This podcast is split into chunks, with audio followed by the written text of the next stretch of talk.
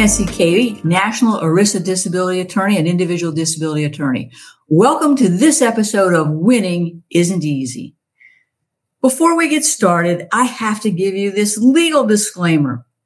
Now, this podcast is not legal advice. The Florida Bar tells me that I have to tell you that I'm not giving you legal advice. I've done that, but nothing will ever prevent me from giving you information about the ERISA disability claims process, an overview of the disability insurance world, the games that disability carriers play, and what you need to know to get the disability benefits you deserve. So off we go with this week's episode.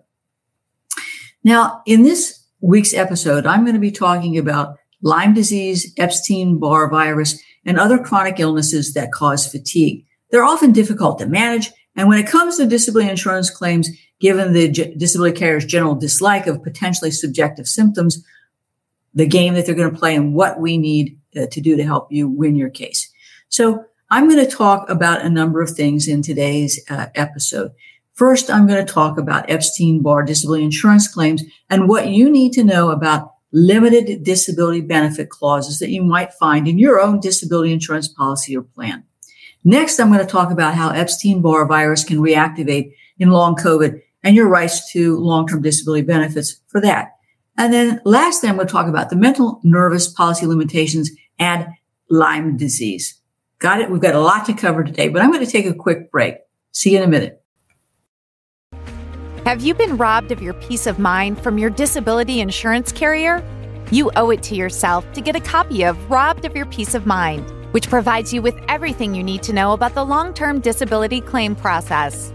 Request your free copy of the book at k v law dot com today. Welcome back to Winning Isn't Easy. Let's first talk, talk about Epstein-Barr disability insurance claims and what you need to know about limited disability benefit clauses. Now, many disability policies or plans have subjective medical condition limitations or limited disability benefit clauses. Generally, they will limit the payment of benefits to just twenty-four months. And there's really a fight often about the terms of these limited disability clauses and whether a particular medical condition actually falls within the limited disability benefit clause. And that's exactly what happened in the case of Tucker versus Express Scripts Health and Welfare Benefits. This is a, a case uh, out of Missouri. Mister Tucker was covered under a disability plan that had a limited disability benefit clause. It limited the payment of disability benefits to just twenty-four months, for certain conditions, including chronic fatigue syndrome. Now, when faced with such a policy limitations, there are generally two arguments that we ERISA disability lawyers make. One, uh, that the policy limitation is poorly written, and two, that the disability con- disabling condition isn't one of those limited benefit conditions. Now, in Tucker's case, the benefits for chronic fatigue syndrome were limited to just twenty-four months. The disability plan found that Tucker was disabled by chronic fatigue syndrome and then denied the claim uh, for benefits in excess of the two years. Obviously, his case ends up in federal court. The I'm not disabled by chronic fatigue argument, I'm really disabled by post-viral chronic fatigue syndrome, fibromyalgia, and chronic Epstein-Barr infection game. That's exactly what you try to do. You try to argue you're disabled based on medical conditions that aren't listed in that limited disability benefit clause. Now, that can be tricky because first, many disability policies or plans have a discretionary clause, and that discretionary clause, as you know, is a get out of jail free card for a disability carrier in a plan. The judge has to defer to the carrier plan's interpretation of the terms of the policy and the terms limited disability benefits, unless it's unreasonable. And secondly, the judge is going to review the carrier's medical analysis and conclusions about what medical conditions are the cause of the disability and whether or not those medical conditions are excluded by that limited disability benefit clause. So in Tucker's case, he argued that his disabling diseases were the post-viral chronic fatigue syndrome, fibromyalgia, and chronic Epstein-Barr infection. He argued that Epstein-Barr was not one of the limited benefit conditions. But the plan had determined that he was disabled because of chronic fatigue and not the chronic E B V infection. Tucker's physician and the plan's physician relied on the same medical article about the relationship between C F S and Epstein-Barr, and they reached opposite conclusions about what it stood for. Under the ERISA case law, a disabling carrier or plan doesn't have to accept the opinion of a treating doctor over that of its own doctor. And so, of course, they did. And the court ultimately found it was not an abuse of discretion for the carrier to accept the opinions of its physicians and its physician's interpretation of the medical literature over that of Tucker's physician. And as a result, that denial was upheld. So regardless of the approach the disability policyholder or plan beneficiary is taking, you've got the burden of proof. And if you don't meet that dur- burden of proof, you are going to lose. But I don't want you to give up. Disability carriers are in the business of denying disability insurance claims, and you shouldn't give up. But what you should be doing is working with an experienced ERISA disability attorney. Now, unfortunately, the facts are what the facts were, and Tucker's attorney worked with what he had. But I think that the fact that um, there is a strategy here that we ERISA lawyers employ should encourage you. Again, we start out by looking at the terms of the policy of the plan to see exactly what it says in terms of disabling medical condition. Is that diagnosis that our client has one of the conditions that is under the limited pay provision? And if it is, that condition goes out. We then ask, look, does our client have any other medical conditions that we could potentially argue are disabling? And we parse through those to see whether there are conditions, and if so, whether or not they are disabling, certainly consistent with the medical records. Then we're getting the physician involved to say, look, we want you to understand that chronic fatigue or Epstein-Barr are excluded conditions, but according to the records, our client has these other medical problems. Now, treating doctor, do you think any of these conditions would prevent our client from working or would provide Uh, restrictions and limitations that would prevent them from doing the material and substantial duties of their occupation? Uh, yes. Well, good. Doctor, could you give me a report about the diagnosis, your opinion uh, about restrictions and limitations, the objective basis of those restrictions and limitations, and comment on why you think the person might be disabling, uh, might be disabled. And then, of course, that is information that the uh, lawyer is going to be using in writing an appeal. They also maybe uh, taking uh, a the client to um, uh, independent medical evaluation or a functional capacity evaluation to buttress the disabling nature of the ex- the non-excluded condition, uh, and then ultimately you want to be tying it together with a vocational opinion. So you can see it takes teamwork uh, to get disability benefits and to uh, make the right arguments or arguments that resonate potentially with the court, so that you get the disability benefits you deserve. No lawyer can guarantee the results, but you can see the strategy. Got it? Let's take a break.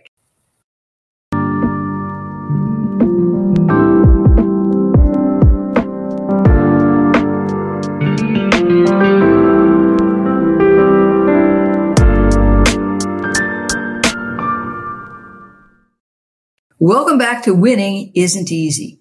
I'm going to talk about how Epstein-Barr virus can reactivate in long COVID cases and how that impacts your right to long-term disability benefits. Latent Epstein-Barr virus is a widespread human herpes virus. It's found in ninety to ninety-five percent of adults. It's been suspected that there might be a connection between long COVID and reactivated E B V. And I think research is now providing evidence of that connection. There's an article entitled Epstein-Barr virus can reactivate in long COVID by Shanette Susan Alex, and it reported on the results of a recent study reported in MedRxiv. And it showed that there was uh, serological evidence of this interaction. And according to the study, long COVID nineteen symptoms of neurocognitive impairment and fatigue were linked to serological proof of recent E B V reactivation. And there's now thought that there is this relationship between the reactivation and, of course, uh, the symptoms that can cause someone to become disabled. That can include the fatigue, the cognitive issues, uh, and other manifestations of, of the disease and long COVID. Now, let's talk about this in conjunction with a long COVID case. What a disability carrier is looking for in terms of your medical records is the diagnosis of Epstein-Barr and potentially the um, diagnosis of uh, COVID. And that can be problematic, especially for those in the early days who had COVID testing, which was negative, but went on to develop COVID, or those with Epstein-Barr who have equivocal serological testing. The COVID nineteen pandemic obviously turned the world upside down in a matter of weeks. But we're now only learning of the long-term complications of COVID. And I think that it, it's important for those individuals who went on to develop long COVID uh, or to ha- have reactivated Epstein-Barr to prove the underlying basis of the diagnosis and the complications. Neurological, cardiovascular, pulmonary problems uh, are easy to prove based on objective testing. Um, and, th- you know, that's sort of one form of proof, because that can document not only the diagnosis, but the extent and nature of the damage caused by the COVID virus. In other words, one way to get around, if you will, the negative COVID testing is to document the known uh, sequelae of long COVID by body symptoms and by objective testing, like neurological, cardiological, or, or pulmonary testing. So we can get around the lack of diagnosis, uh, if you will, in quotes, and objective testing by going backwards, if, if you will, into the affected organ system and document objectively that there has been uh, damage. So that objective testing is really important. Now, what also is important, obviously, is the reactivation of the E B V. Uh, and, uh, you know, testing certainly can be used, um, from a serological standpoint. Um, but again, if that's negative or equivocal, that can be problematic also. But I think you can backdoor it, uh, just like you can backdoor the long uh, COVID um, uh, type situation by uh, going after body systems. Now, just because you have positive testing doesn't mean you're out of the woods, because disability carriers are challenging the testing and the diagnosis. I think that we don't necessarily want to get hung up with the diagnosis, um, but rather address the symptoms of neurocognitive impairment, um, fatigue, uh, and the other symptoms that we will see with a combination of both. These can be objectively confirmed by neurocognitive testing and cardiovascular pulmonary uh, exercise testing, known as C P E T. Disability carriers dislike Epstein-Barr and long COVID cases that involve cognitive impairment and fatigue. And I think these two objective types of testing are really key to proving that you are, in fact, uh, disabled. And I think that this recent study that I cited can help prove the connection between uh, COVID nineteen and E B V in your case. In submitting my uh, appeals, I am always bringing medical uh, literature to the attention not only of the disability carrier, but I also am providing this information to physicians so that they are educated uh, and um, can help us tie together this medical literature uh, and, um, and the basis of the disability. Now, I have to point out that the study I just cited is not a peer review report, but I think that that it could help. I think that medical literature, um, uh, as researchers are studying the impact of long COVID and Epstein-Barr, are really also going to be a crucial part of any appeal. So I'm actively uh, looking for this literature. I catalog this literature.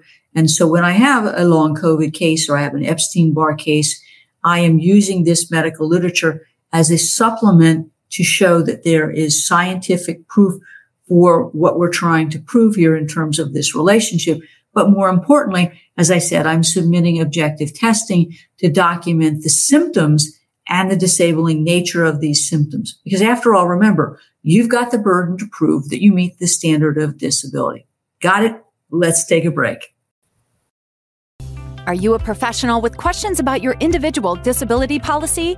You need the Disability Insurance Claim Survival Guide for Professionals. This book gives you a comprehensive understanding of your disability policy with tips and to-dos regarding your disability application that will assist you in submitting a winning disability application. This is one you won't want to miss. For the next twenty-four hours, we are giving away free copies of the Disability Insurance Claim Survival Guide for Professionals. Order yours today at disability claims for professionals dot com. Welcome back to Winning Isn't Easy.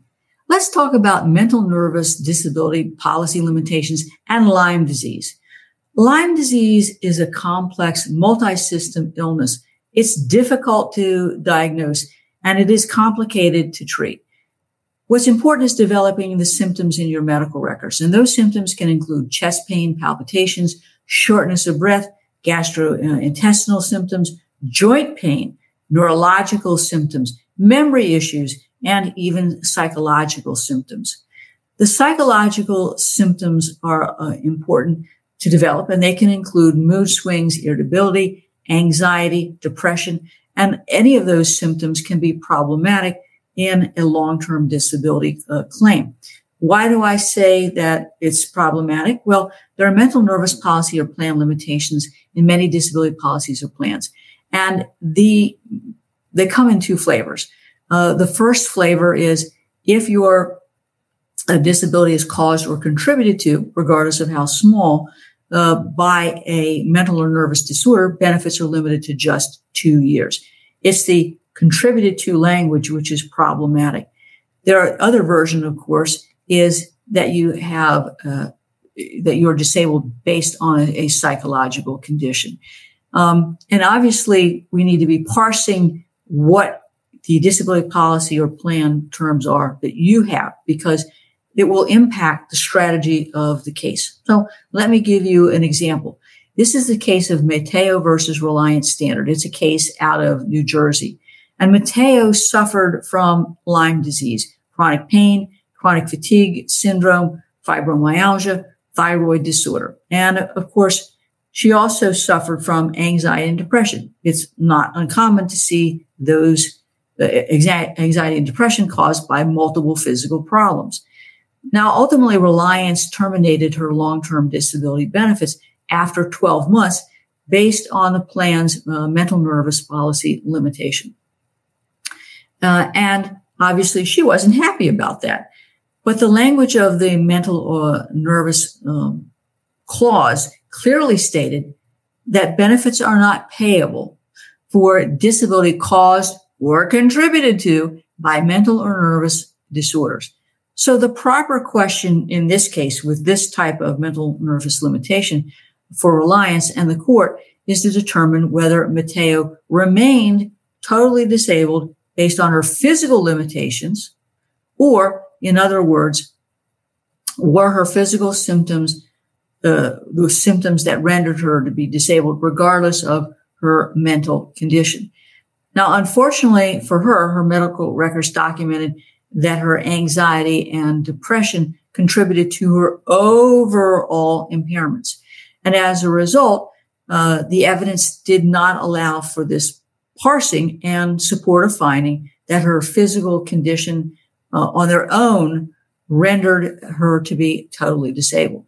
The court obviously upheld the denial of the benefits based on the language of the mental nervous uh, policy limitation. Uh, and that was not obviously a happy thing for Mateo. Now, what I think you have to do before you stop work and apply for your benefits is to understand what your policy provides in terms of the definition of disability, occupation, and whether there are any uh, limitations such as the subjective medical condition limitation or the mental nervous limitation, because that will drive, in my view, how the case is presented. Now, uh, obviously, you want to get a copy of your medical records and you want to review them cover to cover to understand what your physician's opinions are about your diagnosis, whether your condition is disabling, and the extent to which uh, any psychological problems are contributing to your overall disability. And it may be necessary to clarify through your physicians that while you may be suffering from a psychological problem like depression or anxiety, that they are not the cause of, nor are they contributing to your overall disability. And that obviously means that you've got to do some work before you're applying for benefits. We want to make sure that your medical records document that your physical problems, including your Lyme disease, cause you to be totally disabled based on your physical limitations. The goal here, obviously, is, is to prevent the disability carrier from using the mental nervous policy limitations to deny your benefits after uh, twelve months or two years. So it obviously uh, requires some coordination uh, before you stop work and apply for benefits. Now, if you haven't followed that advice and you've stopped work and you're now collecting benefits, you need to understand that at some point, the disability carrier is or plan is going to be looking at your medical records to see whether or not they can apply that mental nervous policy limitation or even a subjective medical condition limitation, as I've discussed in earlier episodes. If the policy language is caused or contributed to, I think that you need to determine whether or not, in fact, your depression, anxiety, or your psychological problems are contributing to the disability, and whether or not you would be disabled with or without the those um, mental or psychological problems. If those problems are there uh, and you're getting treatment and they're not disabling, I think your medical records need to make that abundantly clear. Also, your medical records need to make it abundantly clear what your symptoms are from a physical standpoint and how those symptoms prevent you from doing uh, your own occupational duties or the occupational duties of uh, any other occupation, because you know the disability carrier is going to parse those medical records and look for reasons to deny the claim. So you need to start making sure that your medical records are accurately telling the story of your symptoms, how they're disabling you, why your psychological symptoms or problems are not contributing to your disability, and why your physical conditions, symptoms, manifestations of any disease, including Lyme disease, are in fact why you are disabled. You can see it, it takes a lot of work, and that's just one reason why you want to have an experienced ERISA disability attorney. If you've got a disease like Lyme disease, Epstein-Barr, chronic fatigue syndrome, disability carriers look very closely at these claims in an effort to either deny them or to terminate benefits Uh, based on the mental nervous policy limitation or subjective medical condition limitations. Got it? I hope you have enjoyed uh, this week's episode of Winning Isn't Easy. I uh, hope that you've enjoyed it, and you've enjoyed it so much that you're going to like our page, that you're going to leave a review, you're going to recommend it to your family and friends. And of course, you're going to subscribe. I look forward to talking with you in our next episode of Winning Isn't Easy. Thanks.